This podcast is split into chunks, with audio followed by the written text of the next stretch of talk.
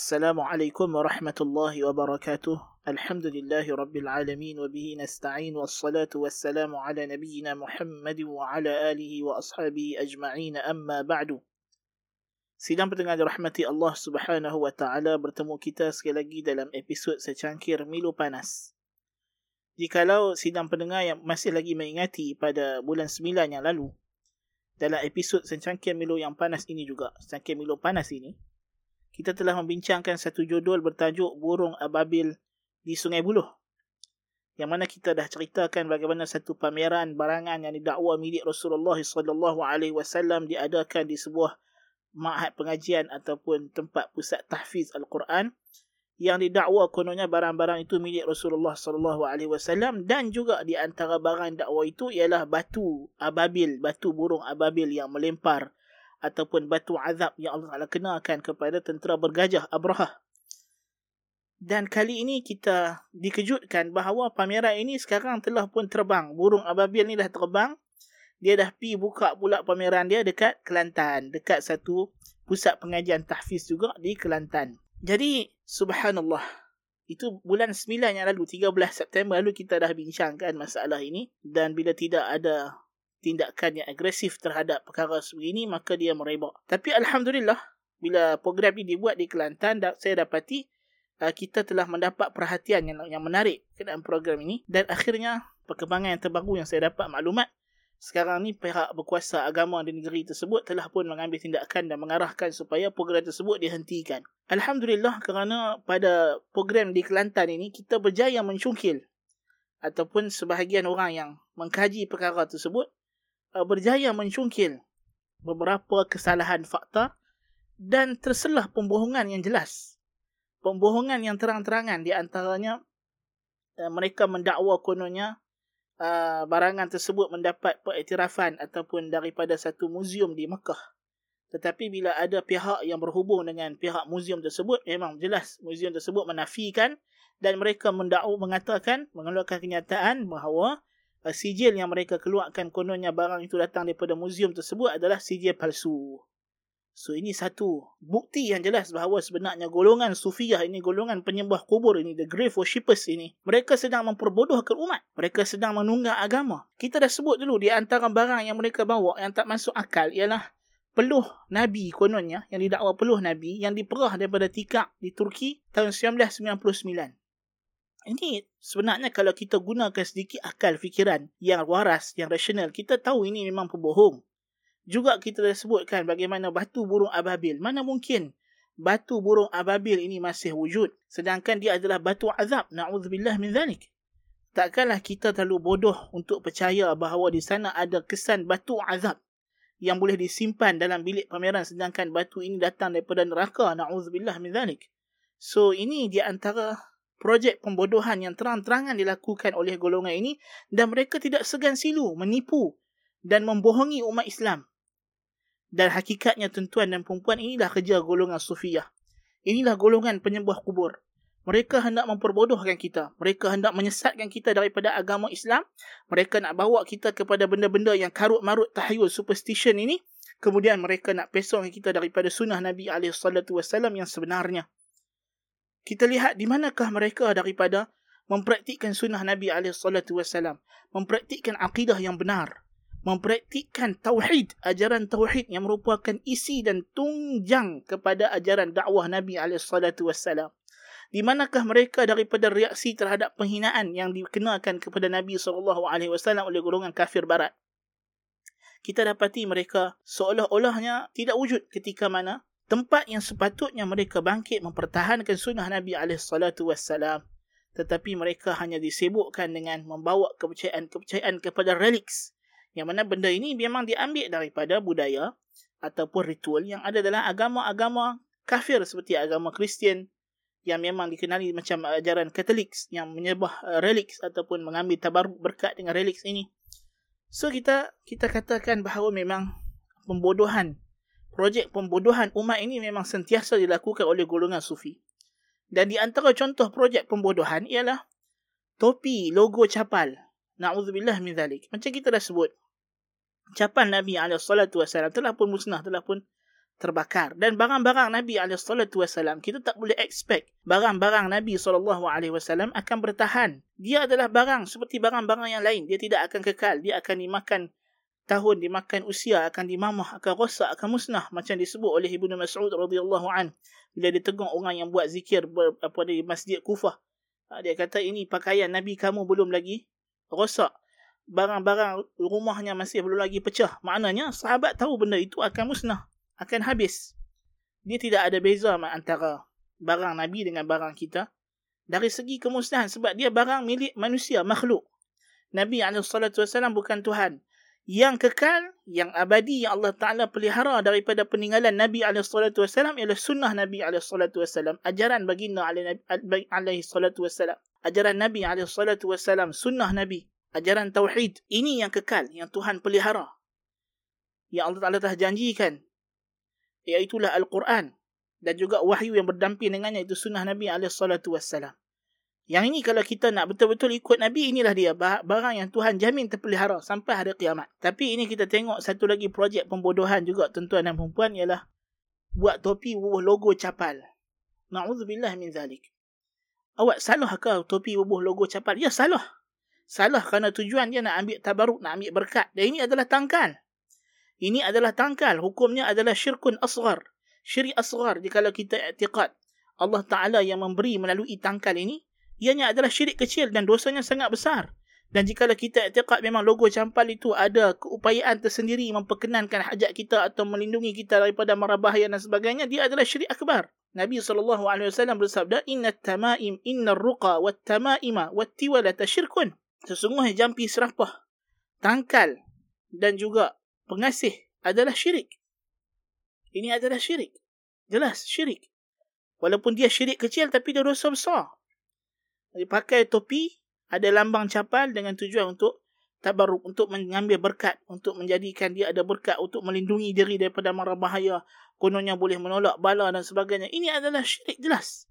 Yang berlawanan sama sekali dengan ajaran Nabi SAW. Bagaimana mereka mendakwa kata mereka nak memartabatkan sunnah Nabi SAW. Para sahabat tidak pernah buat perkara ini. Pada tabi'in, tabi' tabi'in. Tidak ada seorang mereka pun yang buat apa-apa ukiran yang berbentuk barang Nabi SAW di pakaian mereka atau apa saja barang-barang mereka kononnya ini adalah tanda cinta Nabi SAW. Ini pembohongan. Pembohongan. Yang pakai topi ada capal ni. Sejauh mana mereka melazimi ajaran Nabi SAW? Sejauh mana mereka uh, mengikuti sunnah Nabi dalam kehidupan seharian? mempertahankan tauhid, mempertahankan sunnah, menolak perkara-perkara bid'ah. Sedangkan perbuatan memakai topi ada capan dan sering bid'ah, balalah bid'ah yang menyesatkan. Dan beriktiqat ianya ada sesuatu kesan ataupun menjadi sebab untuk dia mendapatkan kebaikan atau menolak kebudaratan adalah tangkal yang dilarang sama sekali dan berlawanan dengan tauhid. So ini di antara projek-projek pembodohan tuan-tuan dan perempuan. Semakin hari semakin dahsyat perangai dan onar golongan ini setelah mereka memperbodohkan umat dengan menyebarkan akidah-akidah palsu. Mereka berterusan menyebarkan dengan barang-barang palsu. Penipuan mereka di Kelantan telah pun terdedah. Telah pun terbukti mereka golongan penipu. Golongan pembohong. Ha, mereka bawa mai sertifikat palsu. Ha, mereka buat fraud. Ha, mereka mendakwa barang-barang itu itu padahal benda itu tidak betul, tidak benar. Apakah setelah begini ceritanya kita masih lagi nak tertipu dengan golongan yang mendakwa uh, mereka ni lebay dan sebagainya. Adakah kita masih nak tipu dengan mereka? Bebaskan diri kita daripada projek pembodohan ini. Kita ada Allah yang membimbing kita ihdinas siratal mustaqim siratal ladzina an'amta alaihim ghairil maghdubi alaihim waladdallin amin kita mohon kepada Allah Ta'ala tak mau ikut jejak langkah Yahudi dengan Nasrani. So, apa yang dibuat oleh golongan ini? Inilah jejak langkah Yahudi dan Nasrani. Inilah dia perangai Yahudi Nasrani bertabaruk dengan barang-barang yang kononnya relics, barang-barang tinggalan Nabi, orang wali, orang salih. Padahal benda tu palsu, bohong saja pun. Ini adalah perangai ajaran asing yang bukan daripada Islam. Kita sepatutnya mengikut Nabi SAW yang Nabi pesan kepada kita ialah fa'alaikum bisunnati wa sunnatil khulafa'ir rasyidin al-mahdiyin hendaklah kamu berpegang dengan sunnahku dan sunnah para khalifah selepasku yang mendapat bimbingan daripada Allah para sahabat radhiyallahu anhum. Ini yang Nabi SAW suruh kita ikut. Adakah perbuatan yang seperti mereka buat ini ada contohnya daripada sahabat dan tabi'in dan tabi' tabi'in tidak ada so di mana kita dengan petunjuk dan ajaran Nabi SAW Allah Subhanahu wa taala melarang kita membodohkan diri kita dengan perkara-perkara yang macam ini. Kerana kebodohan akan membawa kepada kesesatan dan kesesatan akan membawa kepada azab neraka di akhirat nanti. Na'udzubillah min zalik. So ini adalah perkara yang kita perlu ambil serius. Ambil serius tuan-tuan dan puan-puan sedang pendengar dirahmati Allah Subhanahu wa taala. Kita hidup di akhir zaman. Kita hidup di dunia ini bukan lama. Kita nak supaya Allah Ta'ala redha dengan kehidupan kita dan memberikan kita kehidupan yang lebih baik di akhirat nanti. Tapi kalau kita berterusan membodohkan diri kita terpengaruh dengan golongan-golongan yang menunggang agama, yang menjadikan agama sebagai jalan untuk mendapat profit keuntungan dunia dan menggadaikan akidah yang sahihah dan menipu pula. Na'udzubillah min zalik. Kita tak sepatutnya sebagai orang Islam menjadi golongan yang diperbodohkan oleh golongan seperti ini satu-satunya cara kita nak lepas keluar daripada projek pembodohan ini adalah kita mencerdikkan diri kita dengan menuntut ilmu yang sahih. Kena kenal, kena rajin, menilai, gunakan akal untuk menilai. Gunakan akal untuk berfikir. Allah Ta'ala jadikan Inna khalaqna al-insana min nutfatin amshajin nabtalihi faja'alnahu sami'an basira. Inna hadainahu sabila imma syakiran wa imma kafura. Tuhan jadikan ini pendengaran, penglihatan, gunakan Tuhan turunkan Al-Quran, sunnah Nabi SAW. Belajar. Belajarlah sunnah. Belajarlah sunnah yang sahih. Belajarlah daripada para ulama yang betul. Jangan hanya kita dengar projek-projek yang macam ni, tuah kita buatlah penilaian. Gunalah penilaian. Jangan mudah terpercaya hanya kerana dia pakai serban, hanya kerana dia dakwa dia ada mahat tafiz, tuah kita percaya takkanlah orang yang macam ni nak menipu. Padahal mereka lah penipu sebenar. Na'udzubillah min zalik. Sebab itu kita dididik dalam ilmu hadis disiplin untuk menilai perawi-perawi hadis. Jangan tertipu dengan zahirnya. Mesti nilai, cek sejauh mana dia ni boleh percaya riwayat dia. Jadi ini di antara perkara yang kita telah dididik dalam Islam sebenarnya tapi kita tak praktik sebab kita tak praktik sebab kita tak tahu kita tak belajar kita tak mengaji kita selesa hidup dengan hanya ikut taklid orang biasa ikut saja peredaran zaman keadaan setempat masyarakat ini adalah salah. Ini cara beragama yang cukup salah. Agama tidak boleh dituntut melainkan dengan ilmu. Sebab itu kata Ibn Sirin rahimahullah taala seorang ulama tabi'in yang besar. Dia kata apa? Inna hadzal ilma dinun fanzuru amman ta'khuduna dinakum. Sesungguhnya ilmu ini pengajian ini apa yang kamu belajar ini daripada ilmu hadis ini adalah agama kamu yang akan jadi agama kamu maka lihatlah periksalah daripada siapa kamu ambil riwayat-riwayat hadis ini so hakikatnya agama dibina atas ilmu ilmu adalah agama, agama adalah ilmu. Kalau ilmu itu sahih, maka agama kita akan jadi salih. Tapi kalau ilmu itu adalah ilmu yang rosak, ilmu yang batil, maka amalan kita juga akan batil ditolak oleh Allah Subhanahu wa taala. Jadi mudah-mudahan pada petang hari Ahad ini, tuan-tuan dan puan sama-samalah kita fikir. Sampai bila kita nak hidup dalam projek pembodohan sebegini rupa. Marilah sama-sama kita mempertingkatkan tahap pengetahuan kita terhadap agama Allah Subhanahu wa taala. Tinggalkanlah sikap malas dalam menuntut ilmu. Seperti mana kata Yahya bin Abi Kathir rahimahullah taala la yustata'u al-ilmu bi rahatil jism. Ilmu tidak akan diperolehi dengan badan yang berehat. Kita kena berusaha. Kita kena berusaha menuntut ilmu kita tak boleh rasa selesa hanya ikut hanya ikut apa yang keluar di TV apa yang keluar di radio apa yang diajak di sekolah sahaja. Kita kena terus mengkaji mengkaji dan mencari. Meluaskan pembacaan meluaskan pendengaran membuat penilaian. Jangan hanya sekadar mendengar pihak ini ini adalah begini, kaji sendiri. Buat penilaian, gunakan nikmat akal fikiran yang Tuhan bagi, panca indera yang Allah Taala kurniakan kepada kita untuk mencari kebenaran. Ingatlah punca orang masuk neraka ialah kerana mereka tidak menggunakan nikmat panca indera mereka. Lahum qulubun la yafqahuna biha. Mereka ada hati tidak memikir, tidak memfaham kan Allah Taala jadikan panca indera ni alat untuk kita menempuh jalan hidayah kepada Allah Subhanahu wa taala ha, gunakanlah sebaik mungkin dan bersyukur dengan nikmat panca indera ini adalah dengan cara kita menggunakannya untuk memerhatikan ayat-ayat Allah Subhanahu wa taala.